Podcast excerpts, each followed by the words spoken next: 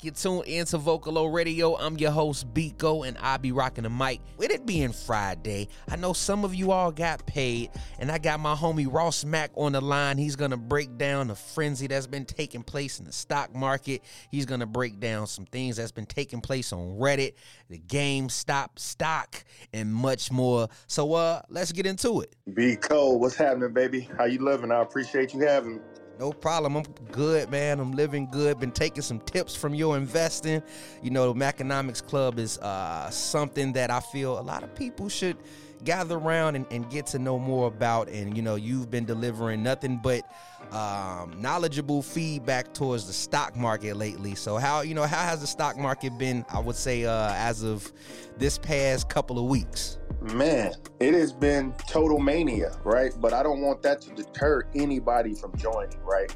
Um, I think, like you say, everybody needs to start investing. It's the only way that we'll ever be able to bridge the wealth gap. We can't outwork the, you know, some other race group, right? We have to invest, right? We have to have our money growing in other assets, right? And the stock market is, you know, what I would consider one of the best asset classes. So, you know, this past few weeks, right, I'm sure everybody has heard a little bit about what's going on with GameStop, um, and you know all the other kind of stocks that got caught into it as well, with like AMC and uh, BlackBerry, Nokia. But you know, really in short, just to help explain it to the you know the the typical consumer, what ended up happening this past week was that um, you had a group of traders, what they call you know some of the smaller guys, all being on Reddit Reddit is a you know a platform that everybody can just pretty much go and chat.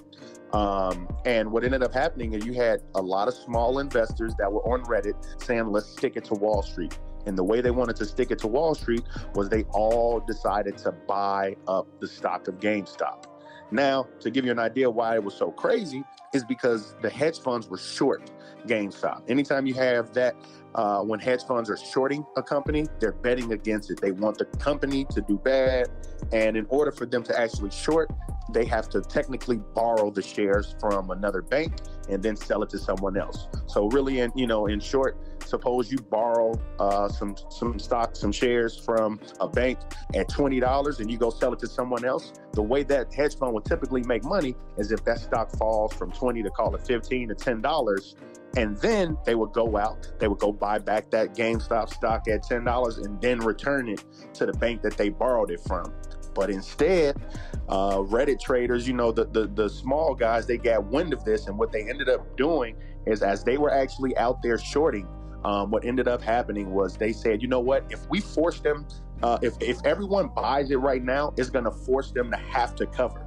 Now, um, in this instance with GameStop, because they didn't want to put up any more collateral, what they have to do is they have to go out and buy the stock. So what ended up happening, the stock went from fifteen to twenty dollars to fifty dollars, hundred dollars, two hundred dollars, three hundred dollars, four hundred dollars, only because these large hedge funds were getting ready to go out of business, so they had to buy the stock back. Mm-hmm. So these past couple of weeks was just kind of crazy, um, and a lot of people probably lost a ton of money. Um, you know, Wall Street definitely lost a little bit of money, but there were also, you know, some some some wolves in sheep clothing that made a ton of money as well. Um, but you know, I think this past week was something that should have made everybody say, "Wow, that's crazy."